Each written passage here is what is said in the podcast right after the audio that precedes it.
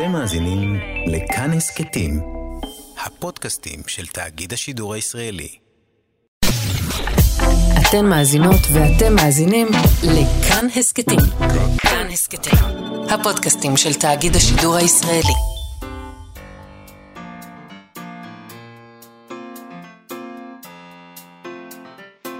מה שכרוך. עם יובל אביבי ומה יעשה לה.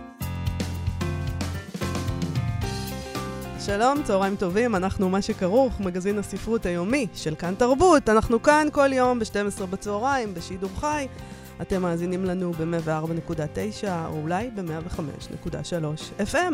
אפשר למצוא אותנו גם בהסכתים בכל שעה שתחפצו. איתנו באולפן היום עמרי קפלן על ההפקה וארז שלום על הביצוע הטכני. שלום לכם, שלום יובל אביבי. שלום, מה יעשה לה?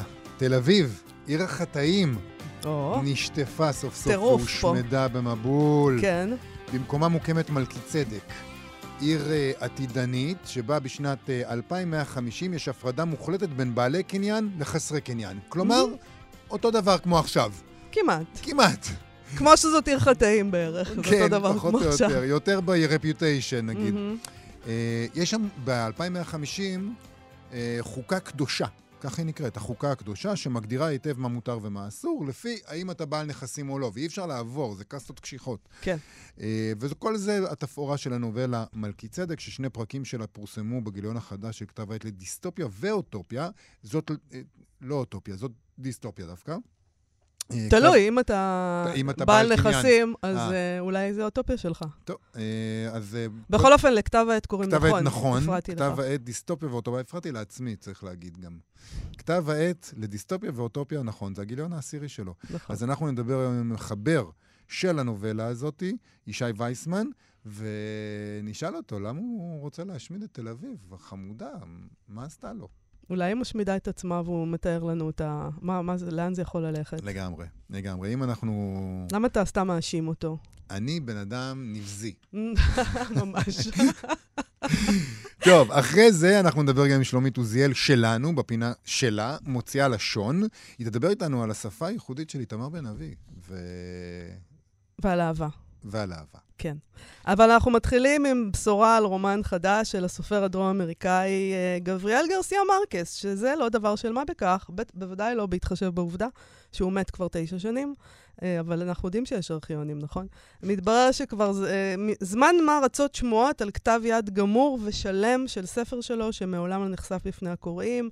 ועכשיו יש סוף לשמועות. הוצאת פינגווין, רנדום האוז, הודיעה שהספר נתראה באוגוסט, שזה אנחנו תרגמנו באופן כן. חופשי. נתראה באוגוסט, אבל יפה, נשמע נחמד. אני- אה, תלוי באוגוסט, זאת אומרת, נגיד אוגוסט ישראלי, לא יודעת אם זה... אם הוא אומר נתק... נתראה באוגוסט בקולומביה, אז יש על מה לדבר. אוקיי. אה, תלוי איפה בחוף זה. תל אביב. פחות. לא, בחוף זה נחמד באוגוסט. ת- ת- תעשה לי טובה. תספרי לי, אני לא יש, יודע. יש, אה, עדיף שלוש- אה, 35 מעלות אה, מאשר מינוס 35 מעלות. אני מוכן להתווכח על בשביל זה. אדם כמוני. כן, אנחנו מתווכחים על זה רבות, למען האמת. נכון. אוקיי, אז הספר הזה נקרא, בפינו לפחות, בעברית, נתראה באוגוסט. הוא קיים, והוא יראה אור בשנה הבאה. נכון. השמועות האלה שנפוצו על הספר הזה לפני, ש... אמ, לפני שגילינו שהן לא שמועות אלא אמת, כללו גם את ההסתייגות. זאת אומרת, הם אמרו, יש ספר כזה, אבל המשפחה מסרבת לפרסם את היצירה, שבסופו של דבר לא קיבלה את אישורו הסופי של המחבר, גבריאל כן. גרסיה מרקס, וזה תמיד סוגיה שנויה במחלוקת, נכון? אנחנו תמיד מתלבטים על זה. אמ, האם, אה, כשסופר בסדר גודל כזה מת, האם לפרסם יצירה בלתי גמורה, בהתחשב בעובדה שכולם... שהוא מת. הוא לא רוצה, הוא היה, אם הוא היה רוצה לפרסם... מי שואל אותו? אבל הוא מת. אנחנו רוצים לקרוא. אני, אבל אני אולי, לא זה, אולי, אולי הוא. לא פרסם כי זה לא טוב, אז כי זה לא... היה צריך להשמיד את זה. אז זהו. או. גם אצלנו היה אין הד לעניין הזה לא מזמן, כשמאיר שלו מת. אה, נטען אה, אז שהוא גרס את כל הכתבים הבלתי גמורים שלו. זאת אומרת, הוא הלך ו... כן, וגרס כן, הוא יודע. מה קורה, מה יכול לקרות. מה שהוא לא רצה אני לא שיתפרסם. מוכן שאתם תעשו קצת בדברים מצער, אני שלי. מצטערת, אבל בסדר. אני תוהה לעצמי האם... קודם כל, מה זה גרס? מה אתה רוצה, ללכת למגרסה ולחבר את ה... זה דילית. אין עקבות אלקטרונים. אה, אפשר זה היום לעשות. אה, undo. אתה מכיר את זה? אנדו, יש, אנדו, אנדו? כן, אתה עושה אנדו אנדו, ואתה חושב שאתה מוגן, ואז מישהו פורץ לך ומגלה בדיוק באיזה אתרים לא, זה היית, נבזי, זה נבזי. ובאיזה שעה היית אם הבן אדם עשה. דילית, אז בסדר. אבל אם הוא לא עשה דילית, אז תן לנו לראות. אה, אני לא יודע, מה זה אם הוא עשה דילית, אז זה בסדר? מה קפקא עשה אם לא דילית? נכון. קפקא עשה לא, דילית. הוא קפקא ביקש. ביקש שיעשו דילית, נכון? הוא לא לא. היה במצב של הוא לשרוף, הוא ביקש היה- שישרפו ואז לא שרפו. סליחה, אז תשרוף בעצמך מה שאתה לא רוצה אה, את שיהיה. אומרת, את אומרת, קפקא, אתה. יכול להאשים רק את עצמך, קפקא, נכון. אפשר לומר שהכנסת עצמך למצב איזה קפקאי. מזל שמקס ברוד לא. עשה מה שאמרו לו. באמת. איזה, נכון, אבל ת- ותחשבי מה הכבוד. פספסנו ממאיר שלו. אולי היה שם יצירה גדולה, שהוא פשוט לא היה מרוצה משלושה פסיקים שלה. חבל. בכל מקרה, במקרה של גבריאל גרסיה מרקס אנחנו לא נצטער, כי במקרה שלו, שני הילדים שלו קראו שוב. במקרה, פתאום אמר להם, נחה עליהם הרוח, אמרו, התקשרו אחד לשני ואמרו, שומע, מה, זוכר את ה... נתראה באוגוסט של אבא? בוא נקרא בו עוד פעם, תשע שנים אחרי. ואמרו, וואו, זה טוב ומספיק ראוי, מספיק טוב לפרסום. אה, והם גם אמרו שהיצירה הזאת חשובה מכדי להינמק בארכיון, אה, ולכן הם אה, יתירו לכולנו לשזוף את עינינו בה. נכון. מה שיודעים בינתיים על הספר הזה, שהוא כולל חמישה חלקים, הוא עוסק באנה מגדלנה, שהיא גיבורה של סיפור קצר של מרקס, שהוא פרסם ב-1999. נכון, הסיפור הזה אמור להיות לכאורה, לפי השמועות, היה אמור להיות הפרק הראשון של הספר הזה, ואז זה מתפתח. בכתבה בגרדיאן, שממנה אנחנו שואבים את רוב המידע שלנו על העניין הזה, מצטטים כל מיני אנשים שנדהמים לנוכח החדשות. הם מתארים שם איזה פרופסור לספרות אה, דרום אמריקאית, הוא אומר, מה? ידעתי שהיו אה, נפל מהכיסא." שמועות כאלה, אבל מי האמין שזה באמת קיים? וזה מאוד מפתיע, כי חיפוש מאוד מהיר באינטרנט מעלה כתבות מ-2014, אז הוא מת, מהמם. שסיפרו שיש כתב יד כזה, נקבו בשמו המדויק, ב-2014 כבר כתבו את השם שעכשיו התגלה שהוא אמיתי, וגם את קווי העלילה המעטים שאנחנו יודעים עליו הם תיארו שם, וגם את השם של הגיבורה. הכל הכל הם ידעו. זאת אומרת, החדשות האלה משמחות, אבל הן לא אמורות להפתיע מאוד. אתה, זה כמו, אומרים לך, אתה שומע, אה, שמעתי שההוא וההיא יוצאים. ואתה אומר, אוקיי, זה נשמע לי לא סביר, אבל... בסדר, הם יוצאים. ואז אחרי שבועיים כתוב ב... אבל הוא פרופסור, הוא פרופסור. הוא במגדל השם, הוא לא קורא מאקו פלילים. פשוט גילינו שכל השמועות שהיו מדויקות מאוד, הן מדויקות עד הסוף. נכון. אה, מעניין גם לחשוב מה, המניע לפרסם את זה דווקא עכשיו, למה הם נזכרו, uh, כמו שאתה שאלת את עצמך, הילדים שלו, לקרוא שוב בטקסט ולגלות שהוא בעצם טוב. יכול להיות שחסר להם כסף, אה, אולי הם הרגישו ששכחו אותו. אני, יש לי גם תחושה, כן. אה, מניסיוני, שהרבה פעמים נורא קשה כשמישהו שאתה אוהב מת, לגשת עכשיו לקרוא את כל מה שהוא אה, כתב. אוקיי. זה לוקח זמן. רגע, אוקיי. אי אפשר, כאילו, תן לי רגע. לפעמים זה לוקח תשע שנים. אה, ואני אני מבין את זה. כן, זה נשמע הגיוני, או שחסר להם כסף. אה, כן. לא נראה לי. כן, איך יכול להיות? לא יודעת. אבל זה? יכול להיות שהוא, נגיד הוא חתם בזמנו עם איזה סוכן נכלולי, והסוכן הזה לוקח את כל התמלוגים. תמיד יש איזה סוכן נכלולי, לא? לא, נראה לי שהשם, גבריאל גרסיה מרקס, הוא כמו איזה סלע. סלע איתן בספרות בת זמננו, ו... זה, זה, זה, זה שזה סלע איתן, זה לא אומר שהם מקבלים את התמלוגים. אם, אם... אבל נאחל להם שכן, כן, כמובן. אני גם מאחל אם להם לא שאם הם? חסר להם תשומת לב או כסף, אז שיש גם עוד הרבה יצירות שיוכלו אחת לתשע שנים לקרוא, וגם לנו זה יהיה טוב. אני קצת מפחד אבל לקרוא את זה. למה? כי... בואי נגיד את זה ככה, איך נגיד את זה? איך תגיד את זה? בוא לא תחשוב שנייה. אני לא צריך להיזהר. הספרים האחרונים שלו שיצאו לא היו פאר היצירה. אבל מה יש לפחד? אז לא תאהב את זה בסך הכל, זה רק ספר. זה לא מזיק. חשבת על זה? כן. אני אולי צריך להתנסח מחדש. אני לא יושב רועד בפינה ואומר, אוי לא, הספר החדש של גבריאל, הוא מתקרב אליי ויש לו שיניים חדש. לא. אני חושש שזה לא יהיה טוב. אבל אה, זה מין, האמת שזו תפיסה פסימית דבילית. אולי זה יהיה מדהים. אולי זה יהיה מדהים. בואו נקווה לטוב. בוא נשמע קצת אה, את השמחות.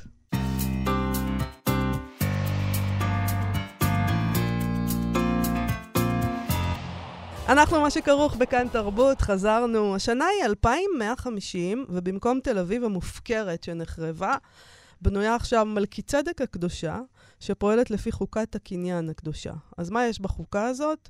למשל, הפרדה מוחלטת בין בעלי קניין לחסרי קניין, הפרדה שנשמרת בקנאות כדי למנוע מעבר מקטגוריה אחת לשנייה. Uh, למשל, באמצעות סעיף אחר בחוקה, איסור על בני המעמד התחתון לרכוש בכסף כל דבר. אי אפשר. אסור להם לקנות ולרכוש- ולמכור. אסור להם גם לקרוא, לכתוב ולצרוך אומנות, לעומת זאת. זה כבר ברור. אה, כל הדבר הזה קורה בנובלה החדשה מלכי צדק, ששני פרקים ממנה פורסמו בגיליון החדש, העשירי, של נכון, כתב עת לאוטופיה ודיסטופיה. מי שחתום על הנובלה הזאת הוא ישי וייסמן, שהוא גם פזמונאי וגם סופר שפרסם סיפורים קצרים בבמות שונות. שלום ישי וייסמן. שלום, צהריים טובים. צהריים טובים, אז, אז תספר איך הגעת ל, לרעיון הזה, מה, מה, אתה, מה עובר לך בראש? למה אתה חושב על מלכי צדק? מה זה המקום הזה? תראי, כתבתי המון המון אה, ריאליסטי, ובאיזה שלב זה הרגיש לי, כשהמציאות כל כך מוטרפת, ואתם אומרים את זה המון, כי אני גם מאזין קבוע שלכם, אז הרגשתי שאת המציאות אי אפשר לנצח, ופשוט לפני שנתיים חשבתי, מה יקרה אם יום אחד תימחק תל אביב? מה יהיה במקום? אז, אז אמרתי, בואו נתחיל לבנות עולם ולהמציא יצורים וכל מיני דברים שקורים שם, וזה היה פשוט כיף, הרבה יותר כיף מהריאליזם, מהכתיבה הריאליסטית. אה, זה הרגיע אותך באיזשהו, באיזשהו אופן? זאת אומרת, אם אנחנו תמיד מפחדים מאיזה חורבן ומה יהיה, ואז כשאנחנו מתארים את זה לעצמנו, אולי יש בזה משהו מרגיע. בעיקר אם אתה תהיה בעל קניין, כמובן. אה, מרגיע זה לא, אה, כאילו זה גם לא, לא תלוי, כאילו זה ברור לנו, את יודעת, אני קורא עכשיו את הספר הנפלא של ירמי פינקוס, החמדנים, כן. מה קורה עם דירת שני, שתיים וחצי חדרים בצ'רניחובסקי, איזה טרלול, אז אה, כן, אנחנו כבר אה, חצי רגל שם נראה. זה נכון, זה, אה, האמת שכשקוראים את, ה, את הנובלה הזאת, זאת אומרת, את שני הפרקים שמוצעים פה, אז זה לא דברים שאתה אומר לעצמך, וואו, איזה מוטרף, מאיפה הוא הביא את זה? כן, זה זה מגיע נראה מהחיים כאילו שלנו. אנחנו הולכים לשם באיזשהו אופן. מקווה שלא, אבל אבל ב- ב- מנסה להראות את ההקצנה, כן. בדיוק, אולי זה מקרה, מה שמאיים אומרת זה שמקרה קיצון של משהו מאוד מאוד דרמטי שקורה בחברה הישראלית. תמיד אומרים את זה על דיסטופיות, שהן לא מבקשות להגיד מה יקרה בעתיד, אלא תיזהרו מהתהליכים שקורים עכשיו. ומה שקורה עכשיו, אנחנו שומעים את זה, זה נגיד, יש דיבור מאוד חזק בחודשים, שנים האחרונות, על ההבדל המהותי הישראלי-חברתי בין מי שיש לו דירה למי שאין לו דירה, וזה בדיוק זה, בעל קניין וחסר קניין, והולך ונעשה יותר ויותר קשה, לא בגלל חוקה, אבל בגלל חוקה בלתי נראית אולי, לעבור בין הקסטות האלה של מי היד שאין לו... הנעלמה שלכם. כן, בדיוק. אה, שלנו, כן? אה, אה, אז, אה, אז, אז כאילו המעבר הזה מלהיות חסר דירה לבעל דירה הולך ונעשה יותר ויותר בלתי אפשרי, עד כדי שנדמה באמת שמישהו חוקק איזה חוק.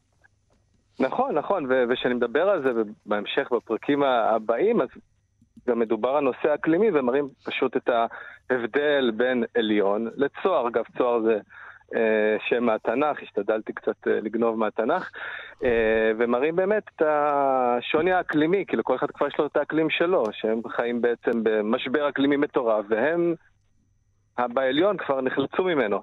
הם הצליחו גם לייצר את ההפרדה הזאת, אבל, אבל ניסיתי גם בתוך כל זה לספר סיפור, ומין גיבור שיוצא למסע, אה, מסע קשוח כזה, כמו שאני אוהב. הגיבור כמו שלך הוא. מיוחד, צריך להגיד, כי הוא שייך, כן. כי זה דבר יפה, כי הוא שייך למעמד ביניים. הוא לא זה ולא זה, אז הוא, אה, הוא יכול, אה, הוא גם סובל משני הצדדים, אבל הוא גם יכול לראות את שני הצדדים.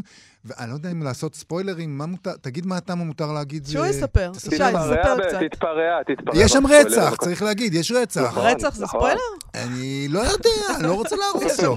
לא, יש לא, רצח לא, והוא לא ספוילר. בסופו של דבר נקלע לתוך הרצח הזה, אפשר להגיד, נחשד, חשוד. נכון, נכון, וה- והבעלי מקצוע, נקרא לזה, שזה הדימוי אולי למעמד הביניים, זה מין, שם זה ממש מיעוט של המיעוט, הם פשוט לא נוצרים חדשים. ברגע שמת בעל מקצוע, אין חדש במקומו. אבל הם נמצאים בתווך המצטמק הזה, אה, והם החוט המקשר הקטנטן בין אה, עליון אה, לבין צוהר, בין שתי הערים שלא נפגשות. אתה, אתה גמרת לכתוב את הנובלה הזאת? כן, בטח. אז תספר לנו מה קורה בסוף. איך, כל זה נגמר? לא, ברצינות. לא יודעת אם מי אה, רצח, אבל אין- מה, איך זה קורה? אין סוף טוב ואין אין סוף רע. אני חושב. אה. אבל גם אין סוף רע, אני לא לא יודע להסביר אותו. אה, הנובלה אצלך במייל המלאה, יובל, אם אתה רוצה. אני הרגשתי שהסוף הוא כן נותן שביב אופטימיות, זה מה שאני הרגשתי. אבל, וואלה. אבל, אבל אתה מאיה תמיד מחפש בדיוק, מאיה תמיד אופטימיות, מאשימה ואני- אותי שאני נאחז באופטימיות כמו שוטה. אבל הוא לא אופטימי מלא. לא, זה לא בסדר, אופטימי טוב, מלא, זה לא אופטימי מלא. נכון. אני רוצה לשאול אותך, הזכרת מקודם שביקשת קצת אה, להישען על התנ"ך, וזה מאוד נוכח שבעצם הדיסטופיה הזאת הולכת גם קדימה בשנים ובאלמנטים טכנולוגיים מסוימים ובאלמנטים חברתיים מסוימים, אבל גם באמת הולכת אחורה, גם בדרך, נגיד, שהחוקה, אפילו השימוש במילה הזאת, בעלי קניין וחסרי קניין, זה מין כבר מילה שנותנת לך תחושה של ספר ויקרא כזה. אמ, ואז אז אתה גם הולך אחורה, וגם הולך קדימה, בסגנון וגם בלשון. נכון, נכון. גם, גם הספתח, גם הספתח הוא בציטוט מהתנ"ך, אה, שהוא בעצם, אה, אגב, אה, הגיע אליי באחד המפגשים של נכון, של כתב העת, שפרופסור אשר יהלום מביא את הציטוט הזה הנפלא. מקהלת רבה. Mm-hmm. ובעיניי זה, זה הדבר, כי כבר בתנ"ך מתריעים על משבר האקלים, במשפט הזה שפותח בעצם את הנובלה. וזה החיבור, כי אני חושב שצריך להתבסס על משהו. אז אתה לא יכול להעביר. אולי, אבל אולי אנחנו... זה נמצא מולך, או שאני כן, אספר... כן, בוודאי שזה מולי. אז בוא תן לנו את הציטוט מקהלת. בשעה שברא הקדוש ברוך הוא את האדם הראשון, נטלו והחזירו, על כל אילני גן העדן ואמר לו, ראה מעשיי כמה נעים ומשובחין הן, וכל מה שבראתי בשבילך בראתי, תן דעתך שלא תקלקל ותחריב את עולמי, שאם קלקלת אין מי שיתקן אחריך.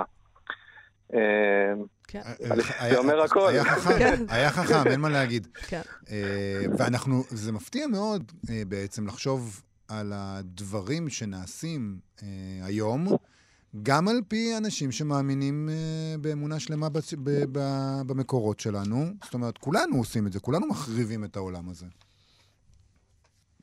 נכון, נכון. עכשיו, אני, אני לא, לא, רוצה, לא רוצה להיכנס למימד הפוליטי של זה, כי אפשר לסובב כל דבר לאלף כיוונים, אבל uh, אחד היסודות שהנובלה הזאת עומדת זה הנושא האקלימי, הנושא החברתי אבל לפני הכל, בעיניי הסיפור המסע הפרטי, שמתוך זה, אני לפחות התחברתי לעולם הזה שגם גולש לכל מיני מחוזות פנטסטיים מה, מהפרק השלישי, מסע במדבר עד כזה, וקצת חוויות סטייל אליסה בארץ הפלאות.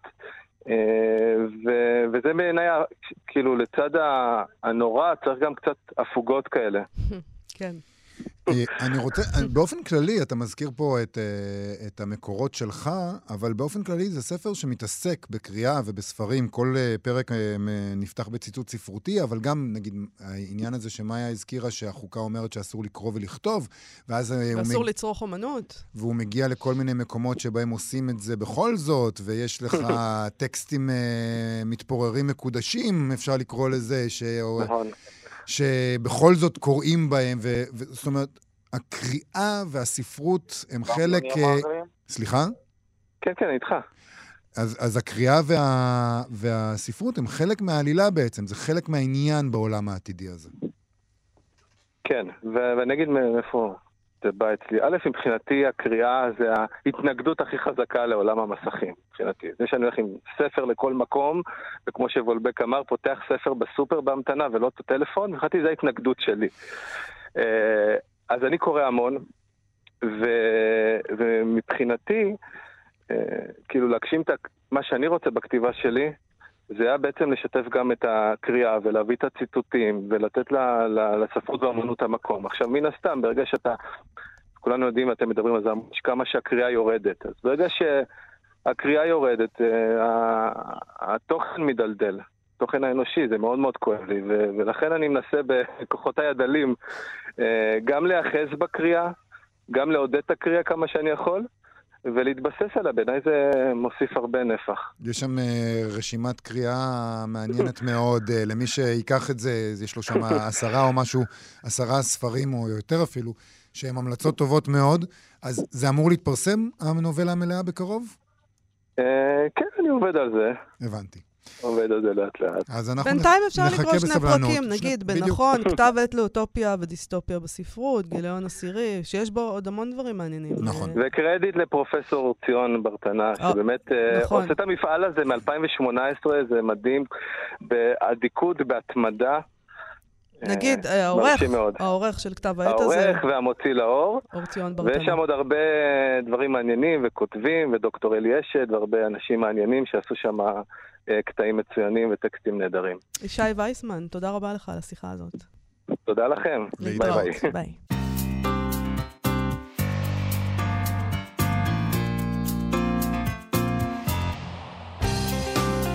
עכשיו, מוציאה לשון. אנחנו מה שכרוך בכאן תרבות, חזרנו עם מוציאה לשון, הפינה שבה אנחנו מדברים על עני- ענייני לשון, הלשון קצת הסתבכה לי, ענייני לשון בספרות העברית עם שלומית עוזיאל, שהיא מחברת הספר מוציאה לשון, הפתעות מהמגירה הסודית של העברית. שלום, שלומית. שלום, יובל ומאיה. שלום. על מה אנחנו מדברים היום? על איתמר בן אבי? על איתמר אה, בן אבי ועל העברית הפרטית שלו ועל האהבה, כמו שאמרתם קודם, והייתי רוצה להתחיל בשני קטעים קצרים מה, מה, מהספר, מהעברית של איתמר בן אבי עצמו. אוקיי. אמ, לאה, לאתי, היי מוכנה. צריך שתצאי לקראתי ככלה. צריך שתתייפי, שתתקשתי, שתתעללי. זאת אומרת, תהיי כמו אלה. אם תוכלי, קנינה, שמלה חדשה, איזה דבר שכולו משי, שכולו קטיפה, שכולו תחרים ושכולו סלסלים. שמלת רוח, שמלת נשמה. היי לי שנית מה שהיית לי תמיד, אלילתי. ובמקום אחר הוא כותב, אני משתורר? כן, למה לא? בשורת החזרה, זאת אומרת שהוא עומד לחזור אליה, אה, מנסיעתו לחו"ל, אז בשורת החזרה היא-היא המפייטת אותי בפיוטי אינסוף, ומה טוב הוא להיות פויט במרחביה. פרויקט פרויקט. במרחביה. יפה. אנחנו צריכים להזכיר מי הוא היה, אה, אה, לטובת איזה מאזין אוקיי. שלא, אז מאזינה שלא בוא יודעת. נזכיר. אז אה, איתמר בן אבי באמת, מכונה... שאביו היה נביא. אביו היה יהודי מבדח גם. נכון, נכון.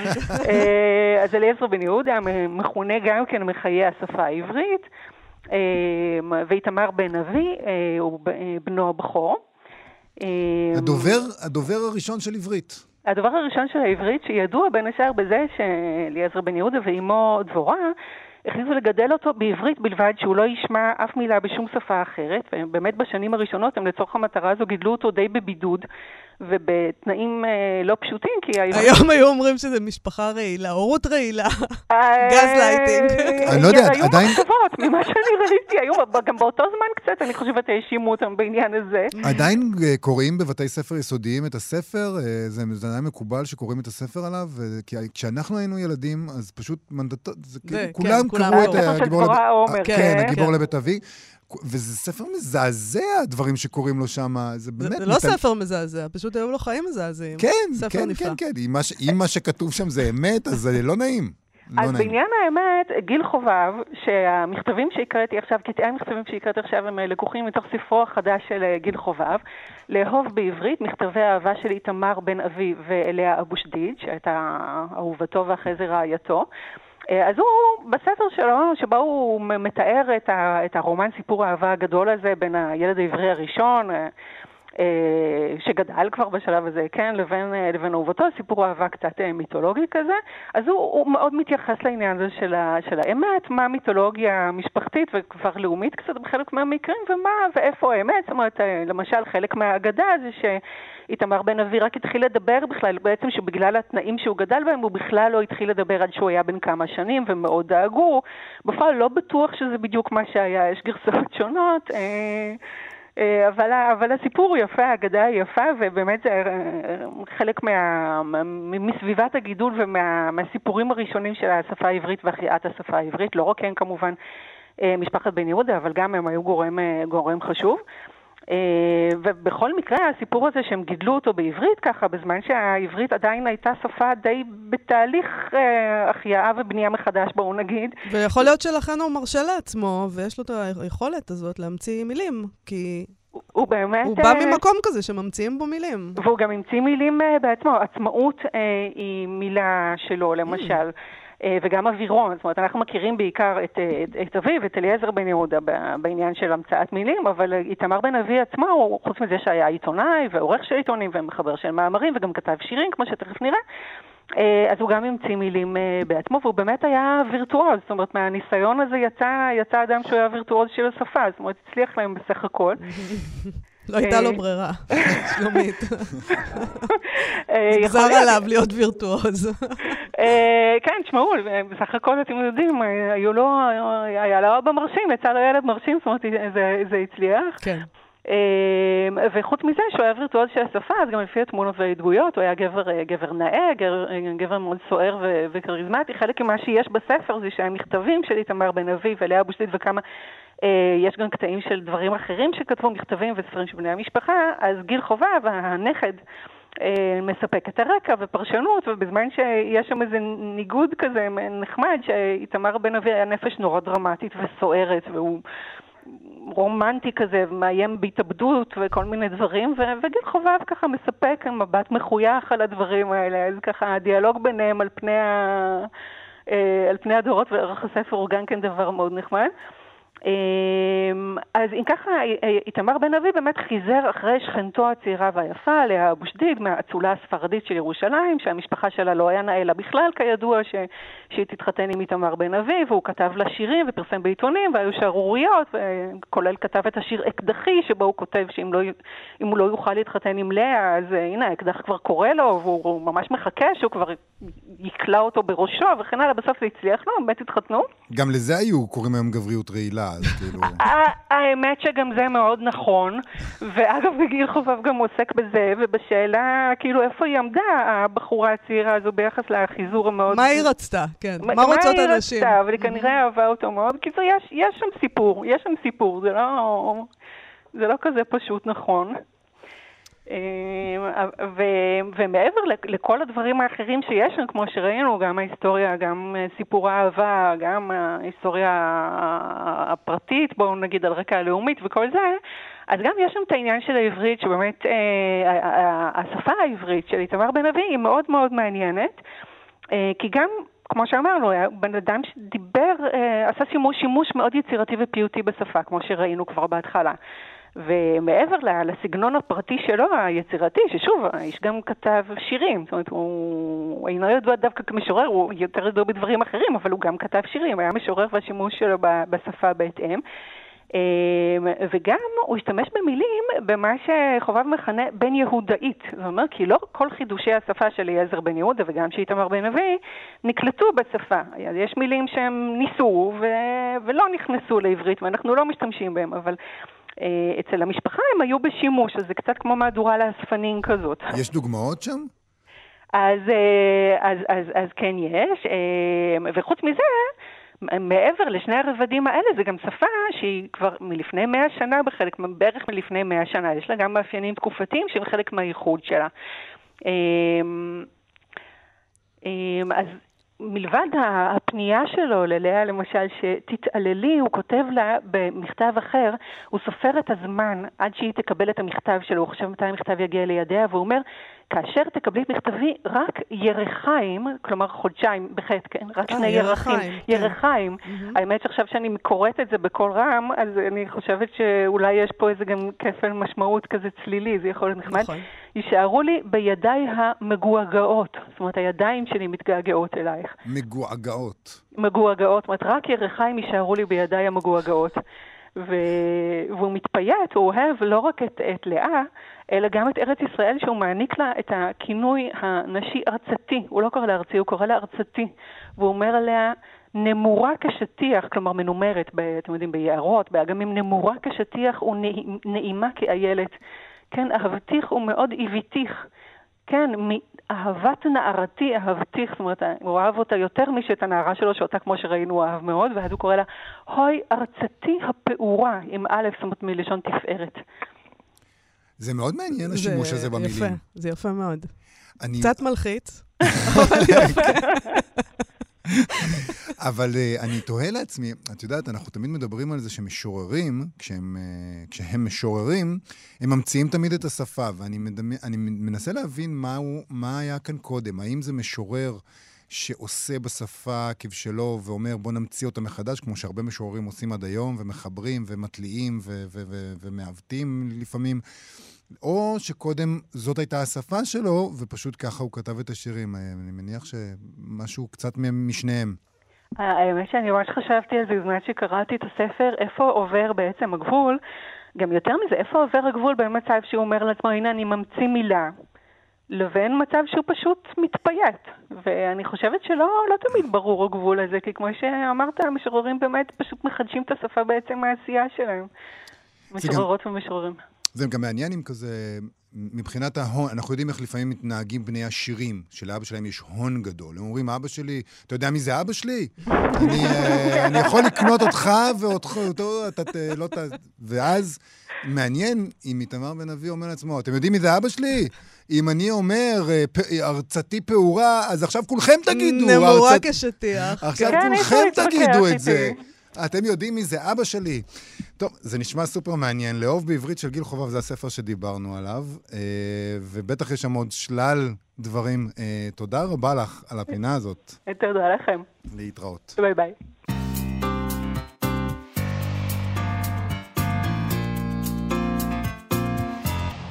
מה שכרוך בכאן תרבות, חזרנו, אנחנו עם סטטוס ספרותי של נורית גרץ, שמזכירה לנו שהיום אה, יום הולדתו של עמוס קינן, והיא בעצם אה, שמה ציטוט מתוך הדרך לעין חרוד. בואו נקרא אותו.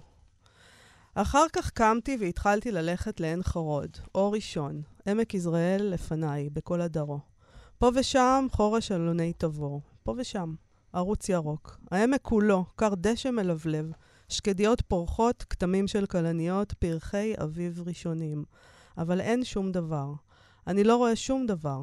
בלפוריה איננה ואיננה מרחביה, העיר עפולה איננה. אינני רואה על ההר ממול תחילתו של הגליל התחתון את שיפולי נצרת. תל יוסף איננה וגבע איננה, עין חרוד איננה. אין שום דבר. הגעתי. אין כלום.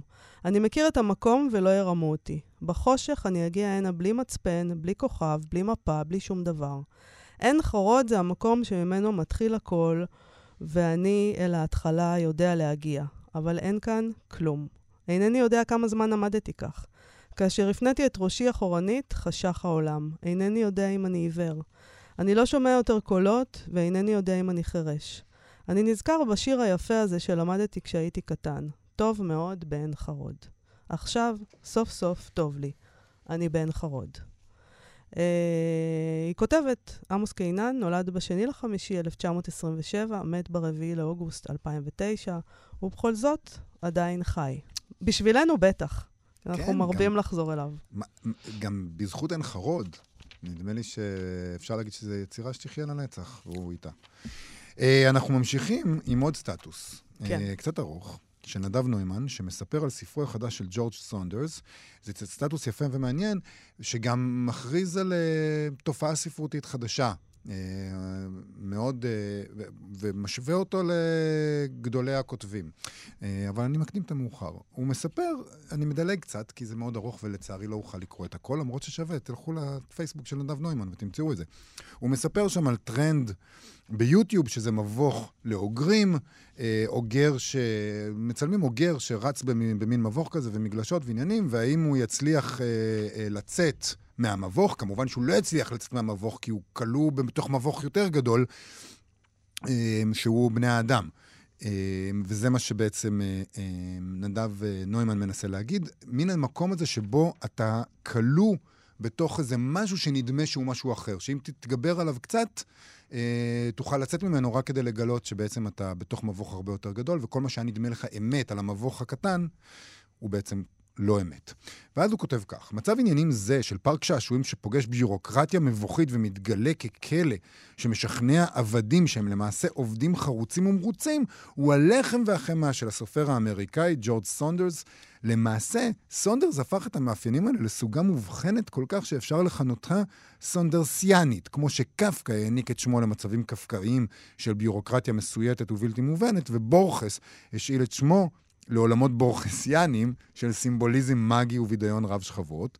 כך סונדרס יצר נישה ספרותית שמגלה לנו את העולם מחדש. עולם של קפיטליזם מאוחר שבכסות של קרנבל צבעוני הופך בני אדם לישויות שטוחות וצייתניות, שלעיתים גם מצליחות להשתחרר מהקיום הדכאני הזה, בעיקר ברוחן, בהתאם לסנטימנט הבודהיסטי של שחרור וחמלה שרווח בסיפוריו. והוא נותן כל מיני דוגמאות. הוא נותן דוגמאות למשל מהספר עשרה בדצמבר, שהתפרסם גם בעברית.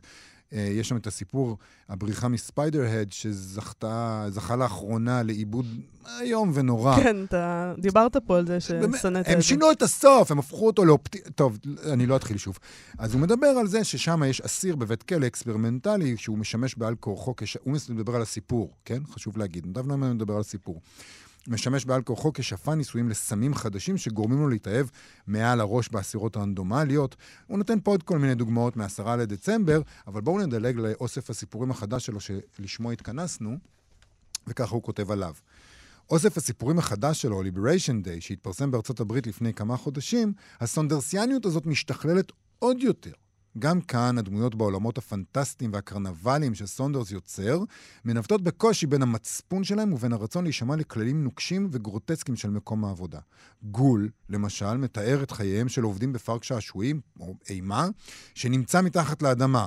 גם בפארק הזה, העובדים מחויבים להישאר בדמות ולהלשין על חבריהם אם ביטאו regrettable falsehood. שפה תאגידית מגוחכת בפי הדמויות היא אחד המאפיינים המובהקים של הסונדרסיאניות. כלומר, אם אמרו את האמת שאין להגיד על הפארק, למשל שאיש לא יבקר בו לעולם, אם הם לא ידווחו על חבריהם, הם מסתכנים בעצמם בעונש מוות בבעיטות. מי שמסרב לבעוט, מסתכן בעונש דומה בעצמו, כמובן. האמת הגדולה בנוגע למהותו של המקום המסוים הזאת מתגלה, הזה מתגלה לבסוף על ידי אחת הדמויות בתקווה לגאולה. ואז הוא אומר כך, הדוגמה המובהקת ביותר לסיפור הסונדרסיאני, הסיפור הפותח את הקובץ, וזה שנושא את שמו, כאמור, Liberation Day. מתקיימים בו כל המאפיינים. בני אדם שמופשטים מהאנושיות שלהם ומשמשים כגאדג'ט בידורי. שכנוע עמוק שלהם שהם נהנים מעבודתם ורצון להצטיין בה. שימוש בשפה טכנית תאגידית המגחיכה את הרצינות שבה נתפסת העבודה. אירוע שמזכיר לאחת הדמויות שיש חיים אחרים מחוץ לעולם שבו היא נמצאת, שהיא למעשה כלואה בבית סוהר גנוסטי ורמז או אפשרות לגאולה. הסיפור הזה מדבר על דוברים מקצועיים שמוחזקים במרתף של משפחה פרברית. כמו כלי נגינה חשמליים המחוברים לאפקטים, הם מחוברים למחשב שמבצע בהם מניפולציה תודעתית שגורמת להם לדבר בצורות מסוימות. כלומר, לספר סיפורים בדרמטיות, באופן שאמור לרגש את חבריו של אב המשפחה שאותם הוא רוצה להמשיך. זה נשמע פנטסטי. מדהים. זה כן. נשמע מדהים. מקווה שמישהו עומד על התרגום. אה, אני, אני חושב לעצמי, אין סיכוי שלא. אבל תמיד יש סיכוי שלא פה. אה, אז הוא ממשיך, הוא, מס, הוא אומר, מבחינת המספר, ג'רמי זה תפקידו בעולם, להיות הדובר הכי טוב שהוא יכול. הוא מתאר קצת את, ה, את הדבר הזה, אה, וחשוב להגיע לסוף. הוא אומר, כשמסיימים לקרוא את הסיפור, מסובך להבין מה בעצם קרה פה. פה על הדף, ופה בתודעה של הקורא. הסיבוך הזה, המרגש והמפעים והמטריד הוא תסביך קיומי. הוא מתרחש גם כשקוראים, לר... סליחה, כשקוראים לראשונה סיפור גדול של בורכס או קפקא. זה התסביך הקיומי שרק ז'אנר חדש של ספרות יכול לחולל, וזו הסיבה שסונדרס ייזכר כנראה כאחד מענקי הספרות של דורנו. קצת דילגנו פה על מה שהוא אומר, על הסיבוך הזה, אבל אני חושב שזה ברור.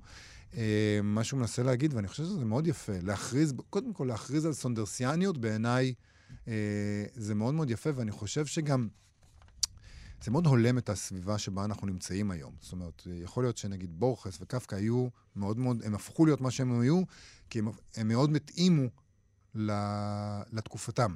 Mm-hmm. והתקופה שלנו היום, זה מה שהוא מתאר מאוד מאוד מתאים. זה ניתוח מאוד יפה ללמה אנחנו כל כך אוהבים את זה. כי כולנו בעצם מרגישים שאנחנו יכולים להיחלץ ממשהו, לאיזה רשת כוח שמפעילה אותנו, או לא יכולים להיחלץ ממנה. וגם אם נדמה לנו שאנחנו יכולים, אה, זה רק בגלל שאנחנו... אה, יש איזה שליט שאומר לנו, בוא ניתן להם להיחלץ רגע, רק כדי שהם ירגישו טוב ויפסיקו להיאבק. וזה בעצם מה שקורה כאן, אנחנו תמיד תקועים בתוך הדבר הזה. בקיצור, זה עשה לי הרבה מאוד חשק לקרוא ב-Liberation Day, וכאמור, הלוואי שמישהו... כותב יפה, נדב נוימן. שנגיד, המשורר נדב נוימן. הוא גם קורא יפה. כן. Uh, טוב, אז uh, נחכה לתרגום uh, של ג'ורג' סונדרס. אולי מישהו עובד על זה בדיוק. עד כאן תוכניתנו להיום. תודה רבה לעמרי קפלן על ההפקה, לגיא בן וייס על הביצוע הטכני. בואו לבקר בעמוד הפייסבוק שלנו. אנחנו נהיה פה שוב מחר. Uh, הנה גון בן ארי. להתראות. אתן מאזינות ואתם מאזינים לכאן הסכתים. כאן הסכתים, הפודקאסטים של תאגיד השידור הישראלי. אתם מאזינים לכאן הסכתים, הפודקאסטים של תאגיד השידור הישראלי.